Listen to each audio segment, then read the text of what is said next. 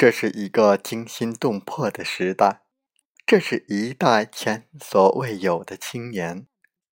中国的未来，我们的未来，何去何从？欢迎来到青年读书时间，我们继续为大家分享尹帅军的著作。错的不是我们，是世界。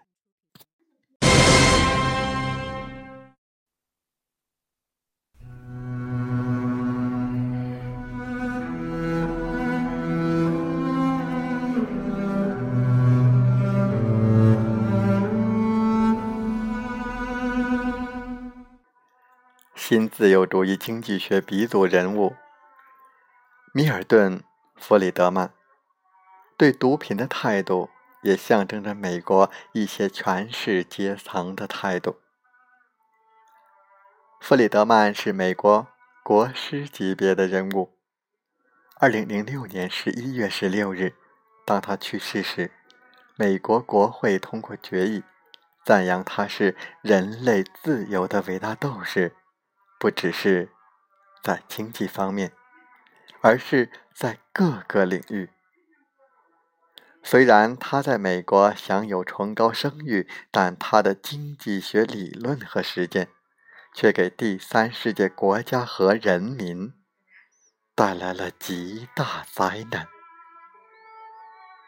七八十年代开始，新自由主义经济学逐渐成为美国统治阶级的国策。二战的爆发，社会主义运动的兴起，使得资本主义国家的统治阶级普遍感到有一把枪在顶着自己的后背。五十年代，他们做出了一系列妥协，借鉴社会主义的一些做法，提高工人的福利待遇。但是到了八十年代，他们开始反攻了。撒切尔夫人。里根总统都先后在各自国家实行新自由主义政策，将国有企业、公共福利企业等进行私有化，反攻福利制度，瓦解工会，将工人阶级重新逼入弱势群体，用消费文化、感官享受、毒品、乱性等对他们进行洗脑，而在国际上。从七十年代开始，美国强势推行新自由主义全球扩张政策，以抢劫、颠覆其他国家，给拉丁美洲、东亚、东欧地区带来了灾难性的后果。我们来看看米尔顿·弗里德曼对毒品的态度。弗里德曼于一九七二年在《新闻周刊》上发表《禁酒与毒品》，他说。我们有权动用政府机器来防止人们变成酒鬼或者吸毒者吗？对于小孩子来说，几乎每个人至少都会回答一个有条件的“是的”。但是对于能够对自己的行为负责的大人来说，作为其中的一个，我将回答“不”。同瘾君子把事实讲道理，可以。告诉他们这样做的后果，可以为他们祈祷，并与他们一起祈祷，可以。但是，我认为我们没有权利直接或间接的使用武力来阻止一位同胞自杀，更不用说阻止他喝酒或吸毒。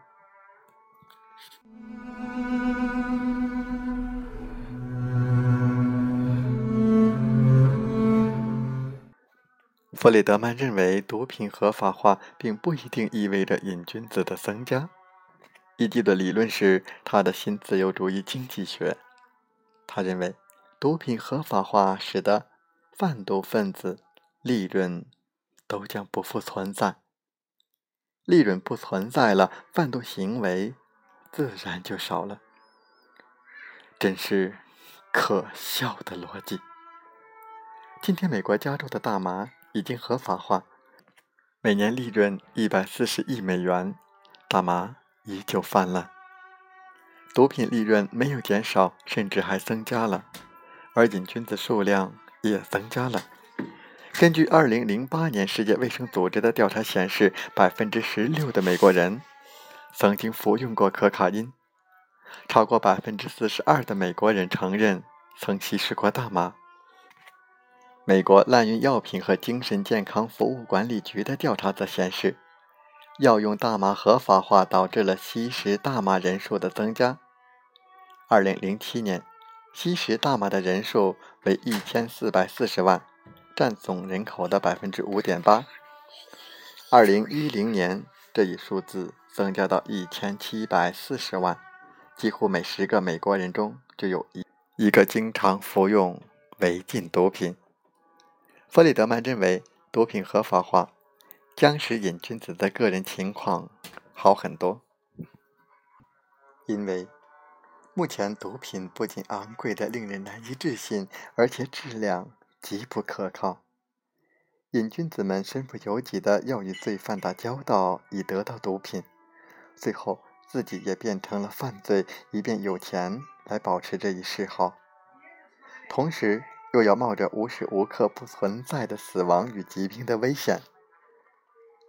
但是，毒品合法化之后，儿童、少年、青年都能够更容易得到毒品，这有利于。保护他们的身心健康吗？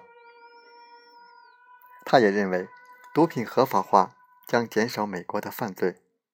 在美国，瘾君子犯罪占全部街头犯罪的三分之一到二分之一。使毒品合法化，那么街头犯罪将大大减少。他认为，毒品合法化将减少腐败，因为有太多警察和行政官员。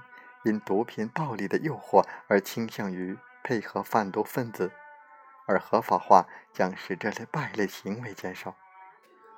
他甚至认为，毒品合法化将促进法律和秩序的规范化。使毒品合法化将会立即减少犯罪数量，并提高法律实施的质量。设想一下，还有哪一种方法能够在促进法律和秩序方面取得如此之大的成就吗？多么荒谬的逻辑！既然法律规定毒品交易是犯罪，为了解决犯罪问题，就把毒品交易定义为合法。如此一来，犯罪率自然减少。这是什么逻辑？不以严刑峻法禁止毒品，却想方设法使毒品合法化。大麻等毒品合法化之后，美国的犯罪并没有减少。今天的美国依旧是世界上犯罪率最高的国家。我们无法终止毒品买卖，只要涉及到巨额金钱，而且只要毒品是非法的，就必然如此。那么，要想结束毒品交易，或者大幅度的缩小毒品交易的范围，都将是毫无希望的。但是，为什么中华人民共和国在成立之初就一举粉碎了毒品？为什么现在的中国虽然毒品交易和毒品情况比新中国成立之初要多，但是比起美国来，也还是？微不足道，中国能够做到，为什么美国这个发达国家做不到？这就是被无数人称为导师的新自由主义经济学鼻祖弗里德曼的逻辑，也是某些美国权势阶层的逻辑。通过这些荒谬无比的逻辑，他们不仅维护了自身的统治，还搞乱了青年人的思想，消灭了青年人的独立思考的能力和反抗能力。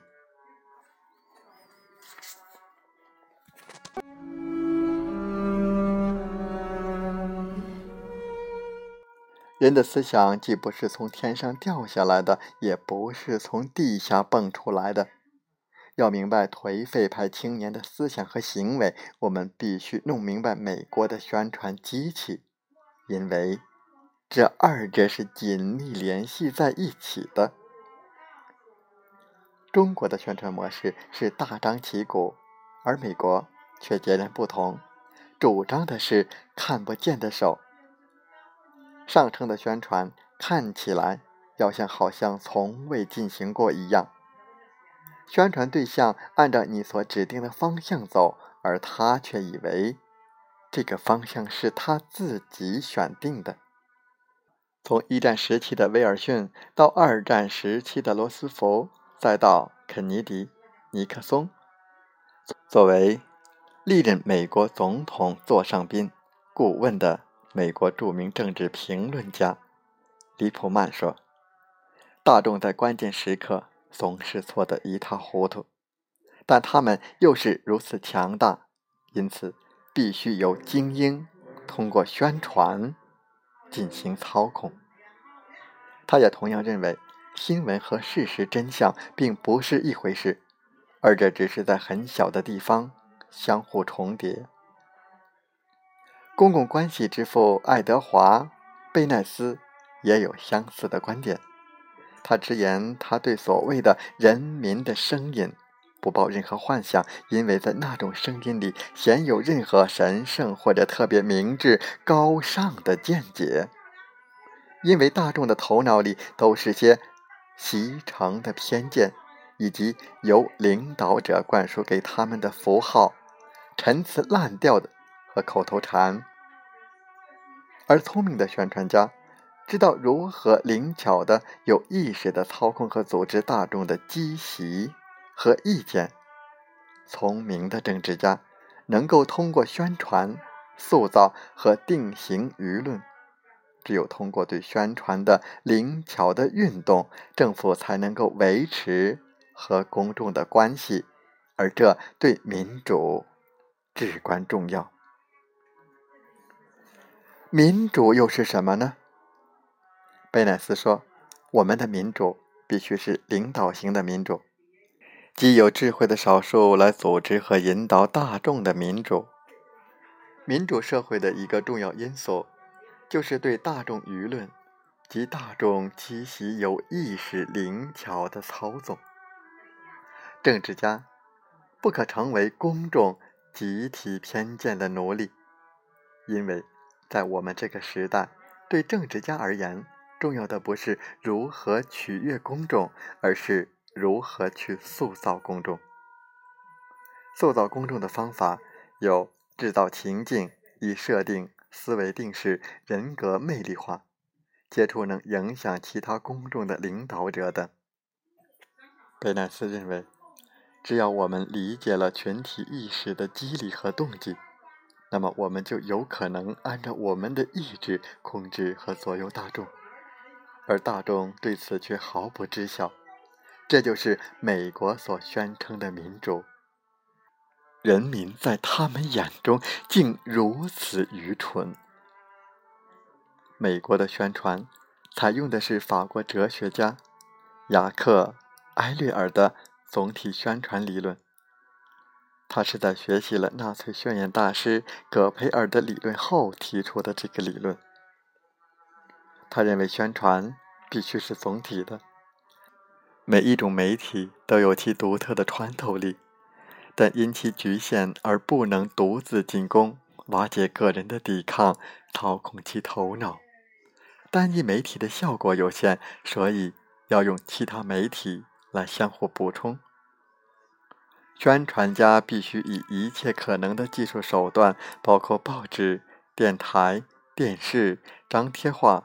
会议和上门劝说，力图以一切途径，包括人的情感与意识，通过他的意识和潜意识，调动他的意志和需要，进攻他的私生活和公开生活。宣传家必须运用所有工具，除大众媒体外，还要包括新闻检查、法律文本、建议立法、国际会议等等。在这种整合型推销传播中，一切对受众能够产生动员力量的信息都可以采用。因此，好莱坞、NBA、迪士尼、时代华纳、维亚康姆、新闻集团、麦迪逊大街，他们都服务于一个目标，传达资本主义价值观，控制人民的思想。电视、电台、报纸、网络全天二十四小时轰炸，新闻、娱乐、工作、生活交相互动。在这样强大的总体宣传模式下，宣传似乎已经不是宣传了，它已经成为人们日常生活的一部分，并在潜移默化中影响大众的思想。